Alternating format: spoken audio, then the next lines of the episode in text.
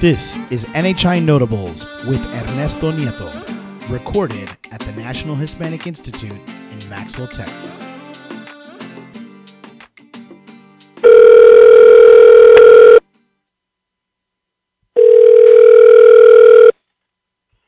Hello, sir. Okay, hello Carlos, ¿cómo estás? Muy bien. Oyes, Carlos. bien. you How know, are we're- you, Ernie? I'm doing well. I'm doing well, as a matter of fact. And uh, we wanted to do this podcast with you for a while, and I know you're one of uh, our favorite guys from Houston. I kiddingly told Julio that you one of these days may be a favorite son, uh, depending on your political future and thoughts about tomorrow. but anyway, Carlos, let's start out taking me take me back a little bit on memory lane how you first got started with the national hispanic institute can you give us a, sh- a short brief update Sure. So, Ernie, just thank you for having me on. Um, you know, the National Hispanic Institute has been uh, a part of the family since I was about, I think, eight, seven, eight years old. Uh, my sisters both went to Milby High School, which is in uh, near your old neighborhood here in uh, Houston's East End, um, and they were recruited uh, to participate in the YLC. And at that time, they would go to meetings at St. Thomas University that's true and of course and of course I would get to go along as the annoying little brother. So I got to go to all the the NHI meetings and training meetings that they had and for me, um and I of course went with my parents, um and it was a time where I could act older than I really was and try to um fit in with uh the cool kids. Um and for my sisters it was the time where their annoying little brother was always following them around. Um, but uh, so for me, it's always been a part of the family. And uh, when it was my turn um, to to be a part of what was um, then called the Young Leaders Conference, now the Great Debate, uh, it was in a no-brainer that I would participate. And uh, and uh, that's I guess that was the start of the NHI journey for me. Yeah well that that's a few years back i won't i won't suggest to the listening audience how far back that's been but uh I, I, let, let me ask you uh, your whole family uh, your mom your dad uh, your sisters your brothers i mean a little bit of history on them because i think it's been a journey for them as well that has to do that goes beyond beyond NHI. Can you give us a little background on that? Sure. So my family uh, were immigrants from the Texas border. My parents were born in Tamaulipas. Um, and from the moment they were, that they had my two youngest sisters, um, they had the great responsibility and, and burden of having to take care of my mom's side of the family, her brothers and sisters. So instantly my dad went from being uh, a father of two to a father of, uh, of about five. And um, so he made the the journey to, to Houston, um, and with the family, and um, you know, him and my mom made the decision that they were going to raise everyone as their own, all the kids, all the uh, who are now my aunts and uncles, but look to my parents as as mom and dad, Absolutely. um, in addition to our kids. And so, how many brothers and sisters do you have? And uh, all of them are college educated. Am I not correct? Right. So I have uh, five brothers and sisters, uh, two older sisters than me. I'm the middle. Uh, and then I have a younger brother and a younger sister, and we've all participated in NHI programs, and we all have graduated from high school and graduated from college, and my sisters have started their own families, and um, and for my parents, uh, I think this journey uh, from being, you know, middle school educated to then seeing all their kids graduate um, from high school and then graduating from college has been, I think, unreal in many ways. Because I don't think they could have ever dreamt that something like this would have ever happened to them. Well, I think that speaks volumes for the values of your parents and their dedication to the work ethic. And all of you have always been outstanding young people. I, I was just wondering, just out of barrio curiosity, all of you Mhm. went. To, all, all of you went to Milby. No, no. So only my two oldest sisters went to. I went to a local elementary school uh, in my neighborhood, and then in fourth grade, I got uh, selected to be in the Vanguard program at uh, a really great elementary and middle school Um, so, uh, starting from when I was in fourth grade, I had to ride the bus um, to from the southeast side of Houston all the way to the Galleria. Okay. So I think I was the third the third bus stop um, in the morning. So my my work my work day my day when I was in fourth grade started at about like five thirty in the morning to get to the bus stop Jesus. at five fifty six o'clock, and then I was at the third bus stop. Would go all the way to the Galleria, go to school, and then jump on the bus, and I'd be home. Uh, I think by like five five thirty, and do my homework, and it would continue. And I think what I remember the most about um, you know, and I did that from fourth to eighth grade, and then in, in high school I went to um, a magnet school near um, Memorial or near uh, Memorial Park. Uh, but I, what I remember about being little and having to like wait at the bus is that my mom would be the person who taught me, or she would quiz me for the spelling test every day. So we'd be there. Um, it was you know really dark out, still in the morning, and she would be quizzing me. Um, and it wasn't until I was a lot older that I realized like that maybe both of us were learning. Um, so she was quizzing me on these words and this vocabulary that, um, you know, she as a Spanish speaking uh, mom didn't Absolutely. didn't know and was learning herself. So I think it's it's only later in time that I realized that that you know it was as beneficial to her to, to be teaching me and quizzing me as it was to me. So just just a couple of quick questions. Where did you go to college? So I went to George Washington University in Washington D.C. So essentially, Uh, you're back home there. over there, right? Being down in DC. Yeah, now that I'm now that I'm back uh, for my second tour of duty uh, in uh, Washington D.C., um, it's it's been a, a change, but it's been it's been it's been great. Well, let, let me ask you kind of a reflective question.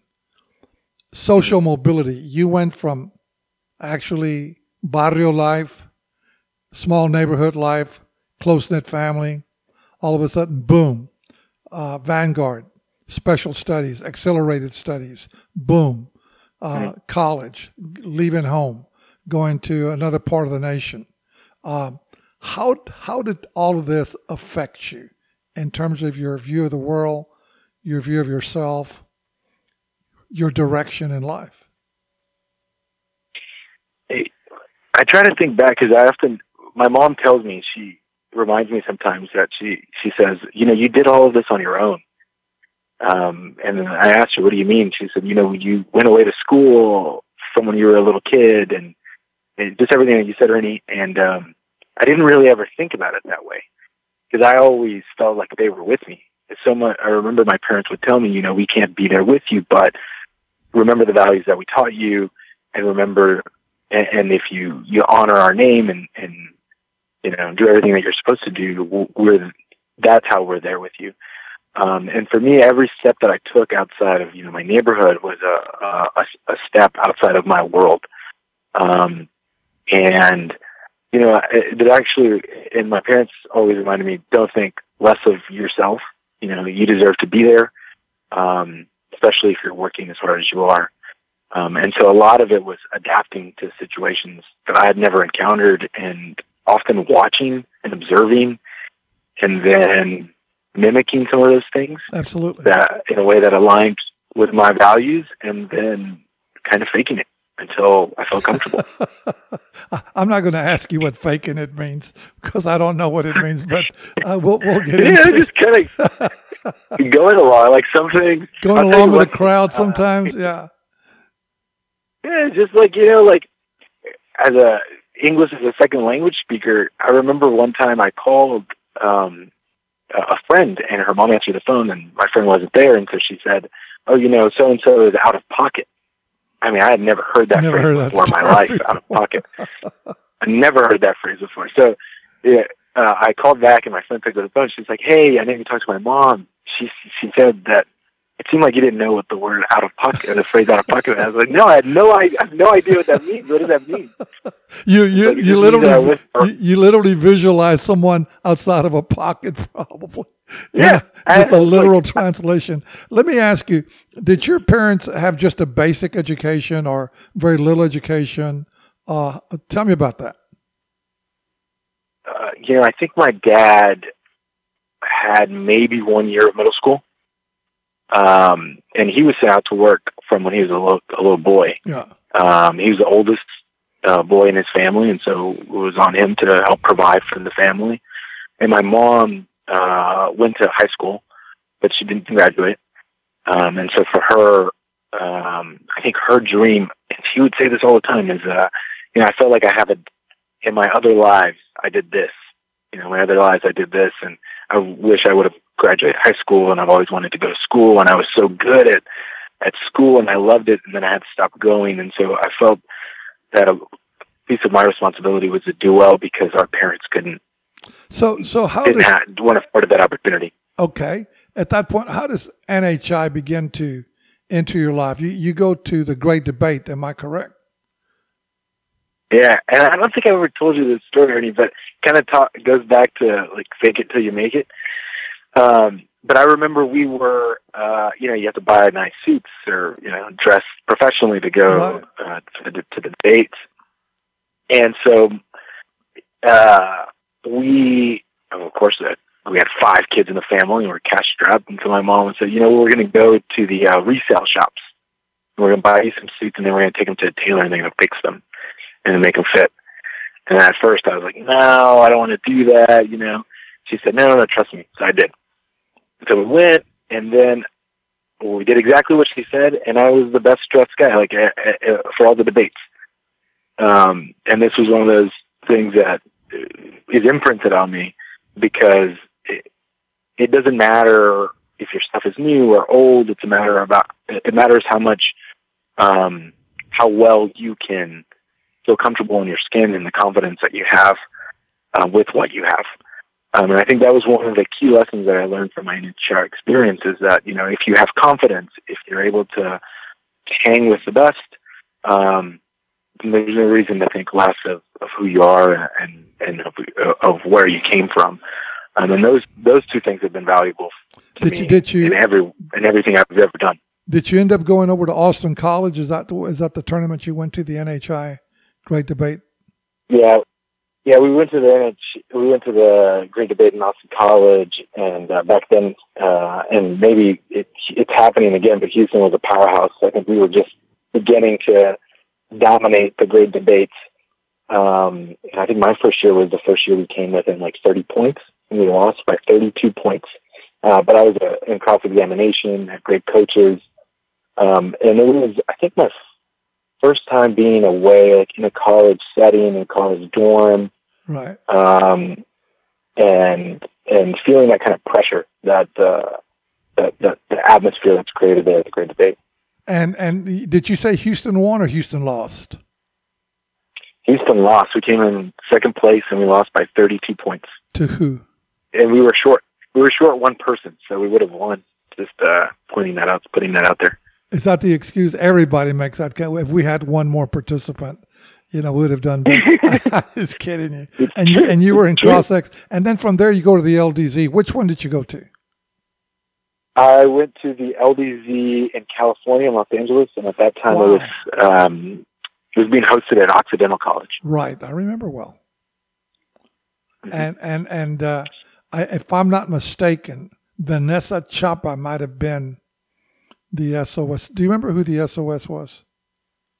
Or is it a distant memory? Mm, I don't. I don't remember, but I think I think you're right. Now, did you end up in the House or Senate, or where did you end up? Wow, Ernie, the house really? I just needed for you to make a public statement of where of No. where, of where, of where you ended up. Go ahead. Tell me why it ended up that way.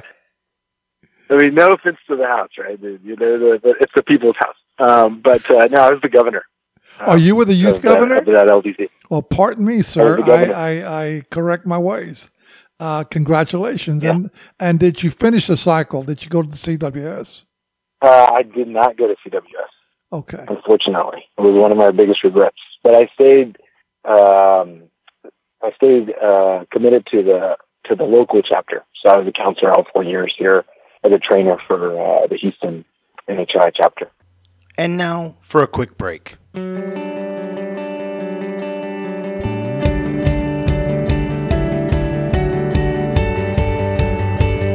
National Hispanic Institute is an organization with a 37 year history of working to change the social narratives of our young Latinas and Latinos to help them envision a new America, a new Latino community, a new direction, and a different kind of culture.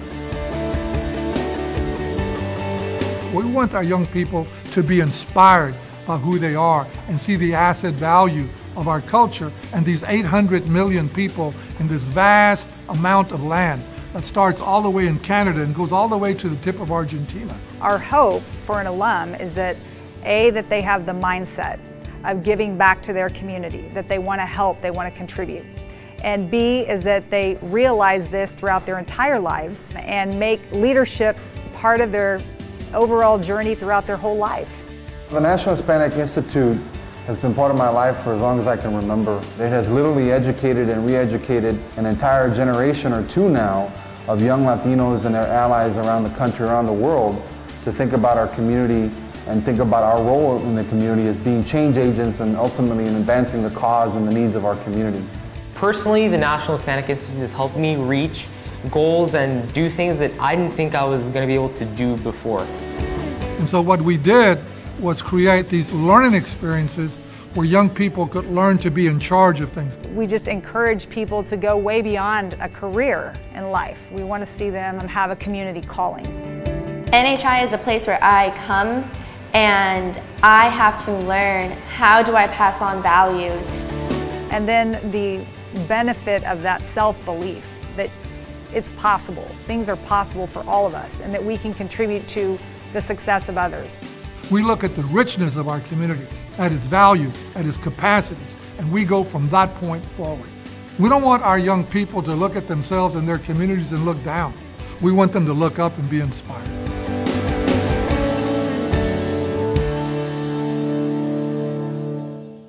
And now back to the conversation. I know you've been one of our most involved alumnus, or should I say alumni, of uh, in terms of the plural and and I know you've been very committed to the Houston program as much as your parents and your sisters and your brothers. I mean, the entire family has always set out like a shining light out there, an example and the testimonies that are paid to what happens to families that do things together. I think if there's an underscore, an emphasis, uh, that would be uh, about the Paz family, and it remains today. And as you well know, we recognized your mother at Celebracion for her commitment to this process. And to well, uh, she deserved it. She deserved every bit of it. Uh, I, I, guess you made her very happy that weekend. I guess at the end of the day, if you were to sum up, what is the value, or what has been, in your view, the value of this NHI experience in relationship to kids who may not go through it? Hmm. It's um, that's a really good question, and I think about that all the time because we're often in in schools and uh, and different places where young people are to try to convince them to take a step outside of their comfort zone and, and give up a Sunday, um, two Sundays, three Sundays a month uh, to come and debate, essentially. Uh, but the value, I mean, for me as someone who's is given so much time to, to kind of create a program here locally, it's a different kind of community. Um, and I look at it in two ways. One, I look at what we're able to do with parents. I often talk to parents and I tell them, you know, like, it, it, your kids are teenagers right now, and that's so tough for you to find a way for you to connect with them. And this is one way. I mean, for young people, I always it's a challenge. I, I always it, it's a it's the value of a challenge, um, and and the the value in pushing yourself to do something that is above and beyond. Once you're able to make that choice and say, you know what, I'm going to stay here. I'm going to do this. I don't have to do this, but I think it's in my best interest.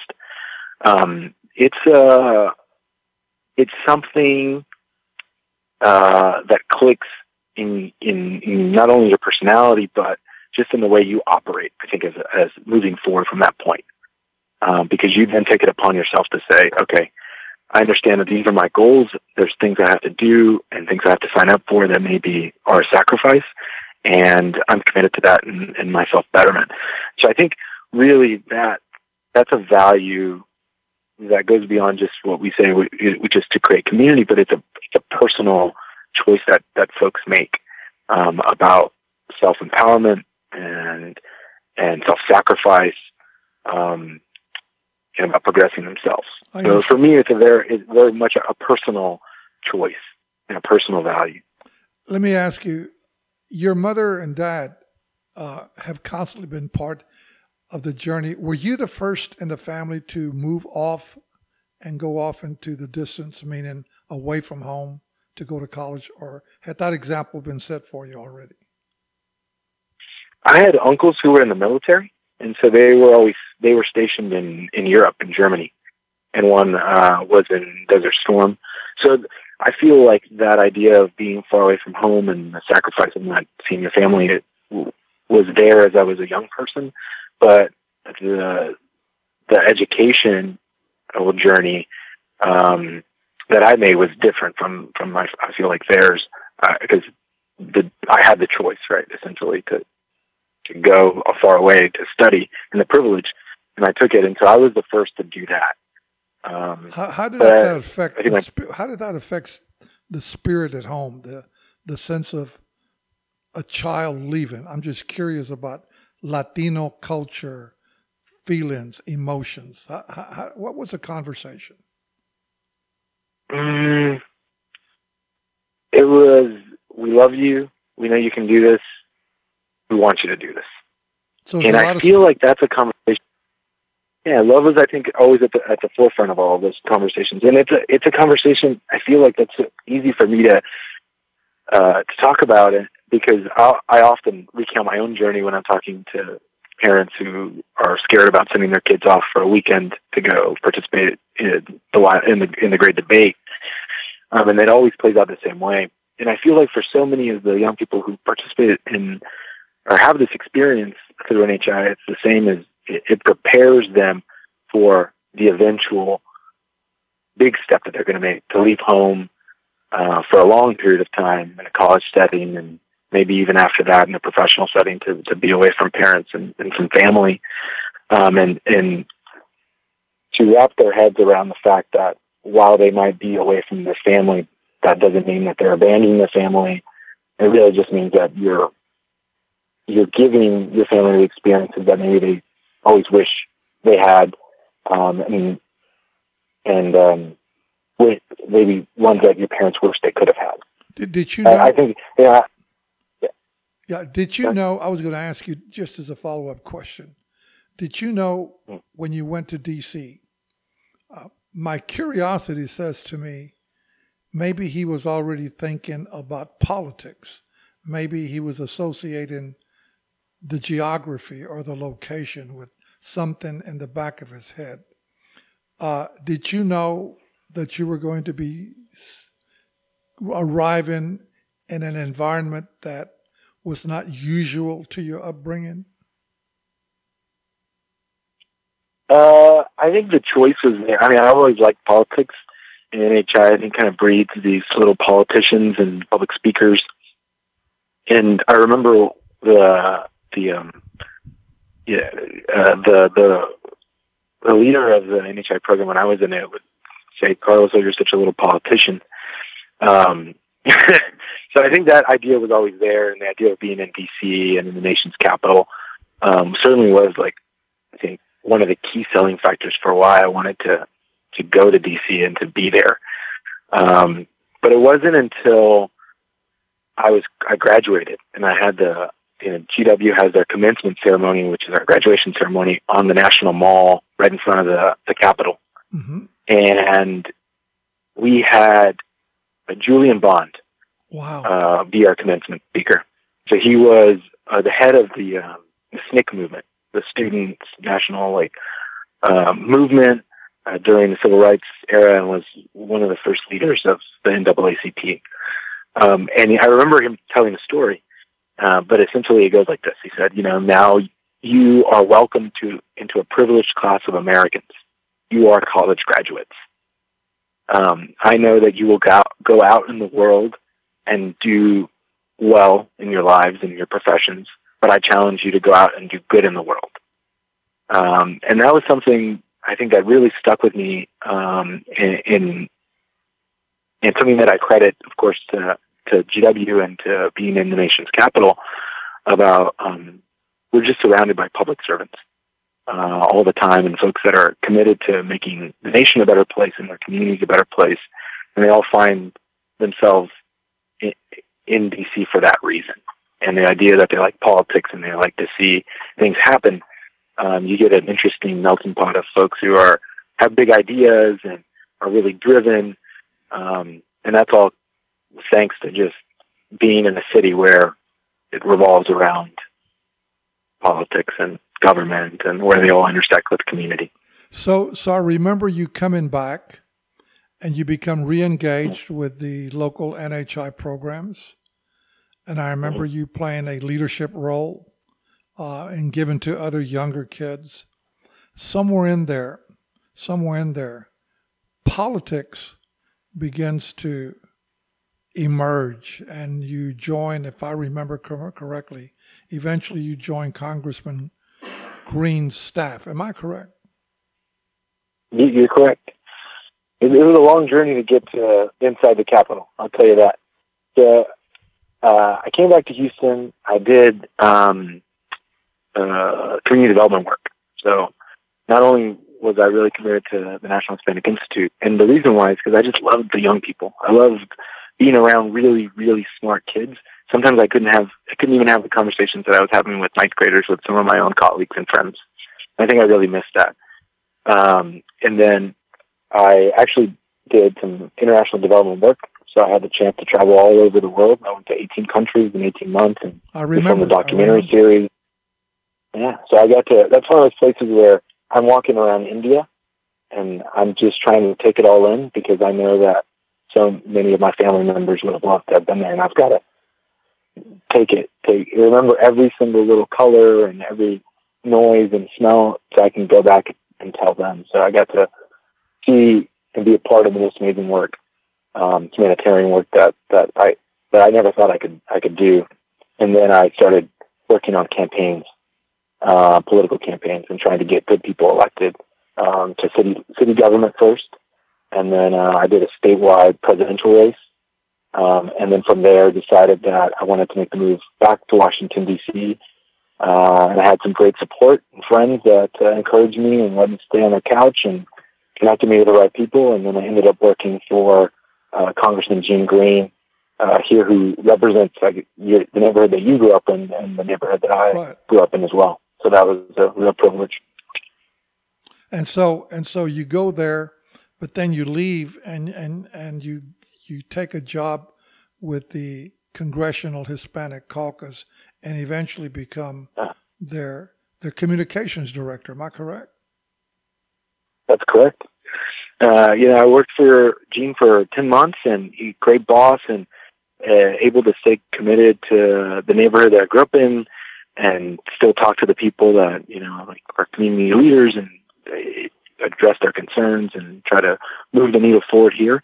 Um, the opportunity came up to work with the Congressional Hispanic Caucus, um, and at this point, I think where we are in in the political landscape and uh, with our current administration uh, and the the stance they took uh, in so many different on so many different issues that affect our community, I felt like the Congressional Hispanic Caucus was where I wanted to be and where I could really make a difference. Uh, especially the fact that we're Democrats are in the minority, and um, a lot of what we're doing is is setting a narrative and messaging uh, how the decisions that are being made in Washington are impacting the regular person uh, who's you know trying to pay for their kids to go to college, who are working several jobs to get ahead. Um, and that's where I wanted to be. And luckily, you know, I got, I got, I got the interview and I got the callback interview. And actually, I'll tell you a funny story. I got the callback interview and then I didn't get the job, Ernie. Huh. So, um, I didn't, I didn't get the job initially. Uh, and then about three weeks in, they called me back and they said, you know, the, you know, we made a mistake and we think you're the right person. Uh, and uh, we'd love to have you on the team. So, um, I that at that point I said, okay, let's do this. So the, the, we can call the first time fake news, right? Uh, and and then the next time it was real news. A, a, a, couple of give me a time frame. So let's take let, let's take Carlos Paz uh, as an 18 year old. Uh, first, we know that as a 14 year old, the the journey is NHI, Great Debate, LDZ, building that local community uh, of NHIers, volunteering, uh, being a head coach, being a very visible participant in the lives of young people. Boom, you go to college, you're at George Washington, you graduate, you're in the mall, you listen to Julian Bond, you travel the world, uh, you see 17 nations or thereabout. Uh, you take all this in. You, how old are you now, if you don't mind me asking? Between the time that you graduate from college to now, what kind of time period are we talking about? So I graduated when I was 23, came back to Houston, worked for this community development nonprofit for about three years. That puts me at 26, 27. Decided to go make the jump to do international development and travel. Um, at that point, I'm 28. Uh, go back and work uh, in, po- in you know local campaign politics. I'm 30, um, and then uh, make the jump to DC when I'm 31, 30, 31, and now I'm 32 years old and I'm working for the Congressional Hispanic Caucus. Um, and now, and, and where we are now, I'm 32, having this phone call. Let, let me let me increase the level of difficulty of my inquiry or my questions. Mm-hmm. Sitting where you sit from DC, as Latinos, do we have a voice or are we just a market? Are we just a consumer market that votes? That is a very interesting question. And I'm going to give you a very straightforward answer is that we do have a voice. And what's really, really cool about being at the Hispanic Caucus right now is we're at this point where not only do we have a voice, but we're getting to a point where we have real power. And there's a difference between the two. Um, so we're able to talk and people listen, which is very important. So we have press conferences and put out statements and all the nuts and bolts of that. But the power comes in in are you in places within Congress where you can leverage your voice and your position to create change. And where the Hispanic community is right now is that we're at a very pivotal moment where we are gaining that those positions of power. We have more leverage and are using our voice in a more, much more effective way. Um, all that to say, it's it, it's really cool to be there right now because all of this is coming together. If we're doing that, why aren't we mm-hmm. Scoring victories with DACA? well, that's a good, another great question. I think the reality is that we're in a Republican. Yeah, don't give me don't government. give me don't give me a political. I mean, I want you to tell me if we're there and you're saying we're gaining power. I would agree that we may get more airtime. I don't think that computes mm-hmm. to power. I think that computes to airtime. I listen to Joaquin. I listen to Gutierrez, and they're all kind of wringing their hands and talking about why things are not moving forward. They're not talking about moving forward. They're explaining why it doesn't move forward. What what is the sense of powerlessness? What what is the confusion here? Uh, we just need more people, and we need and it's uh, and it's hard to it's very difficult to separate you know the the politics because it is the reality in which we're working right now. You have and something that we say all the time. You have nearly 90% of Americans who want something to happen. And my question always is, is why aren't we doing something then on Dreamers? Why can't we score a victory if, if it's what 90% of Americans want? And the system is so flawed. You know, you have people who go back to districts where the Dreamer constituency is almost non-existent, so they vote. It might be the moral one. They might be there at the right place, but they don't have to be. Is it, they don't want to be. Is it is it time is it time for an independent Latino party? Uh, now we're getting into now we're getting into. I'm, I'm just going to push um, you. I'm going to push you. Carlos? I think we've got an opportunity to work within the Democratic Party. Um, I don't think it's time for an independent Latino party. As I, you, I think we're stronger when we build coalitions, and the Democratic Party has got a unique position right now where we we're really, really leveraging those coalitions. And I'll give you an example on the Dreamer front. We've got the Congressional Black Caucus, which many undocumented young people are of African descent. So when we put out a statement, it includes the Congressional Black Caucus, includes the Congressional Asian Pacific American Caucus, who have a large number of undocumented young people who are of Southeast Asian or Asian descent, and the Hispanic Caucus.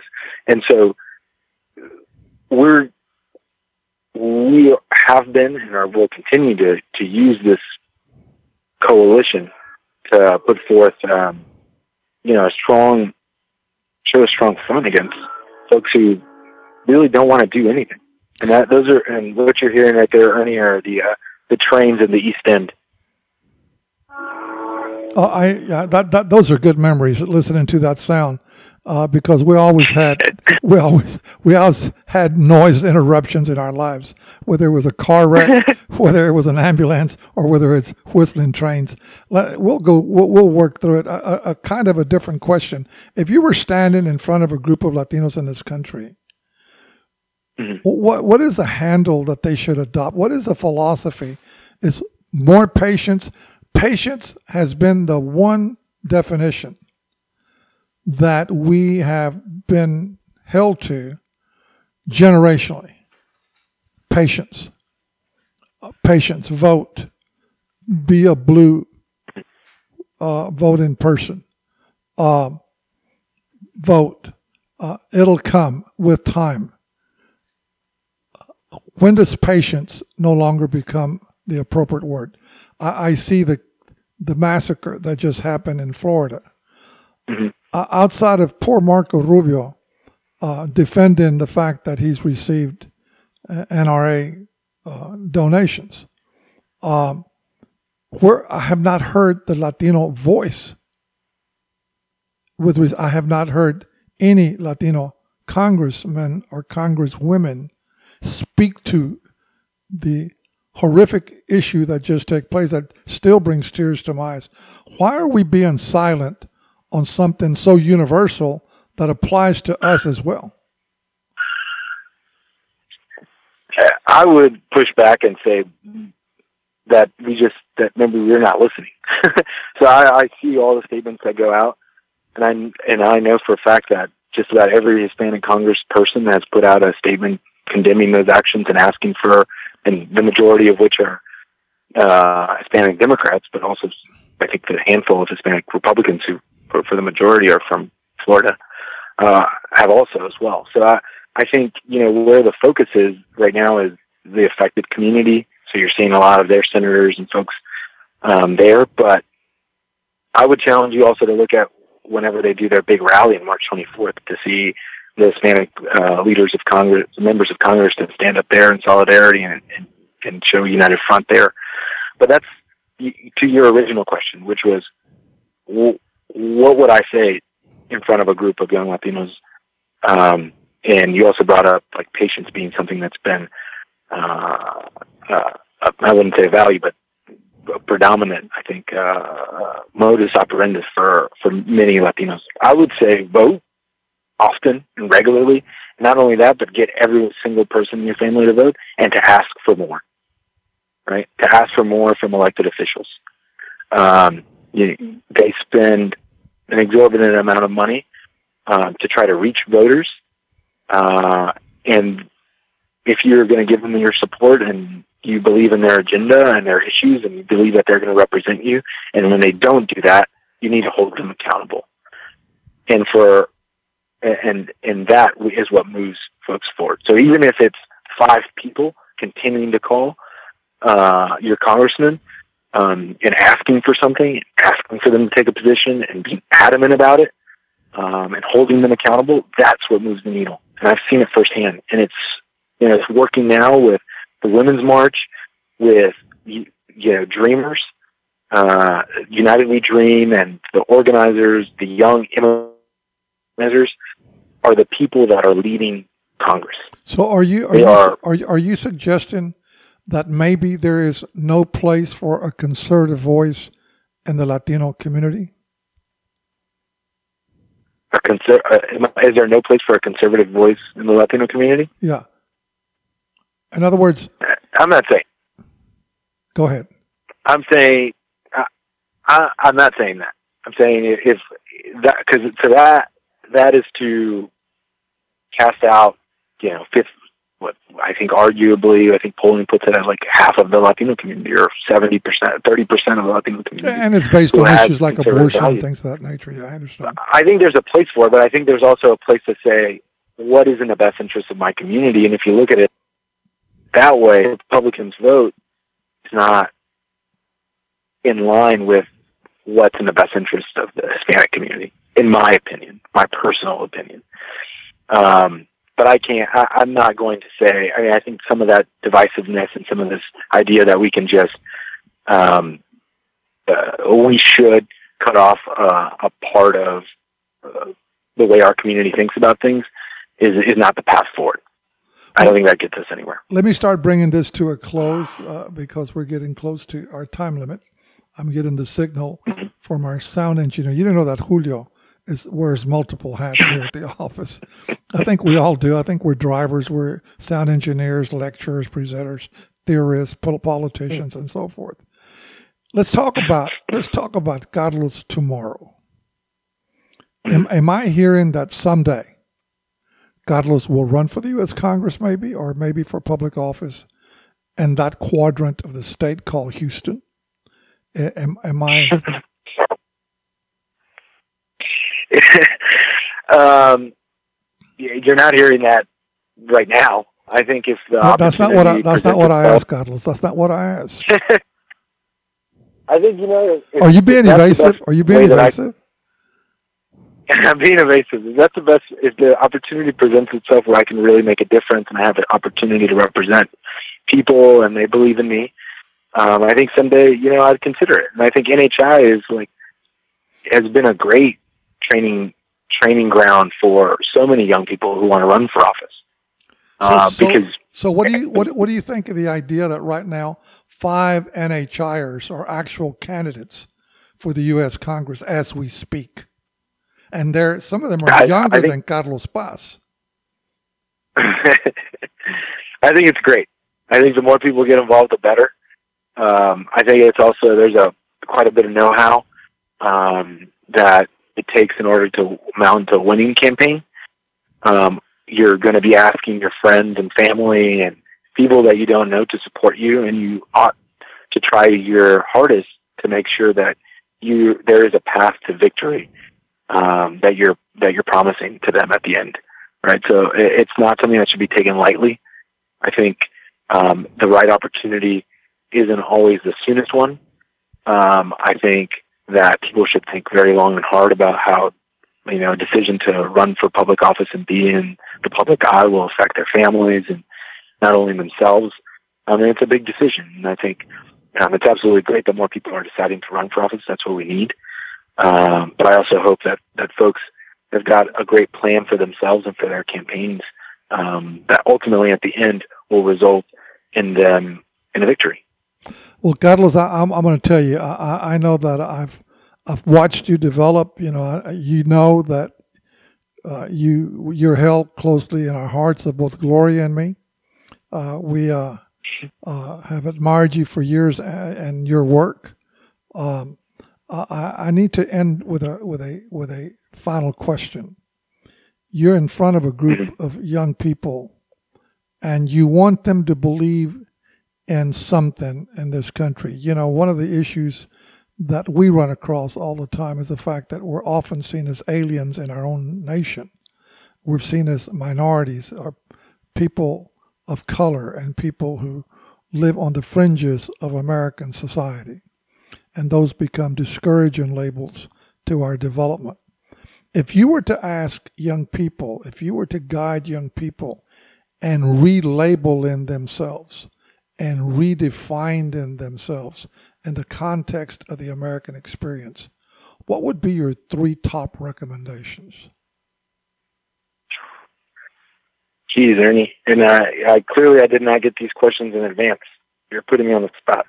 this is a this is a big a big question. I think the top three things for young people is um,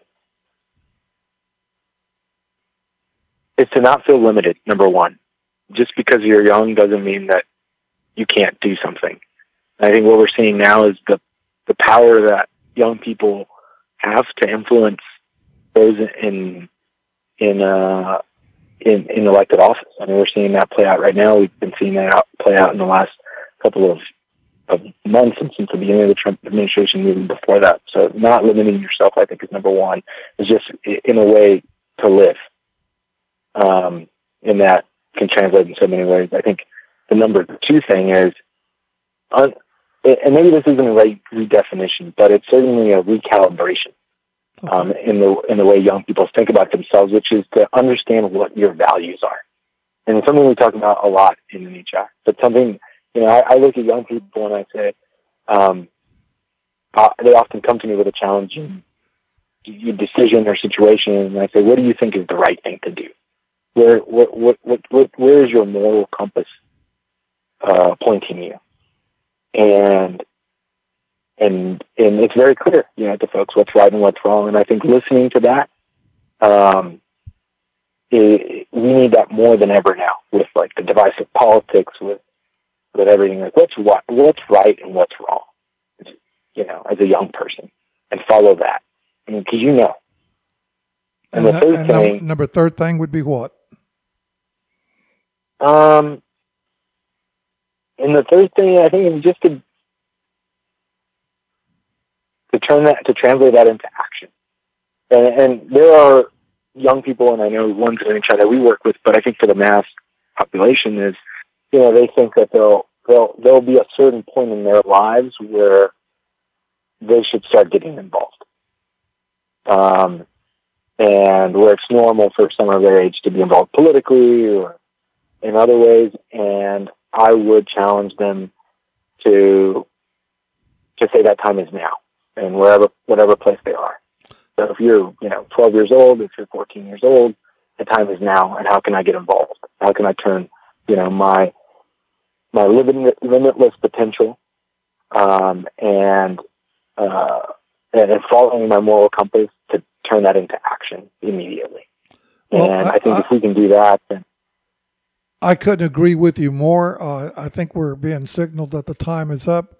I, I, I um, I think even if you're not of age to vote, you can remind others to vote. I, I think that mm-hmm. if you're not of age to do something, your presence is just as strong as if though you were an active member. Uh, I think there are a lot of great things that are left for us. I think America right now is redefining itself. And I think our young people are going to be that generation that allows us to go into the beyond and redefine ourselves no longer as minorities, but young people who are simply contributing to the American experience and making this a better world. I totally I, agree. I want to thank you. I want to thank your parents.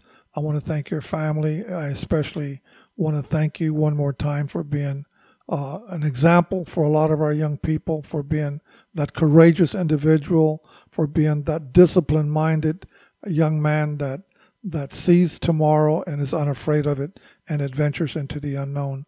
It's a great example for a lot of young people to emulate. Thank you for your time, Carlos Paz, uh, our favorite son from Houston. We'll be in touch in the near future. Thank you and goodbye. Thank you, Ernie. Have a good one. For more information on the National Hispanic Institute, please visit our website, www.nationalhispanicinstitute.com org. Call us at 512 357 6137. Find us on Facebook at NHIHQ or on Twitter, NHI underscore news, and at Instagram and Snapchat, NHI underscore news.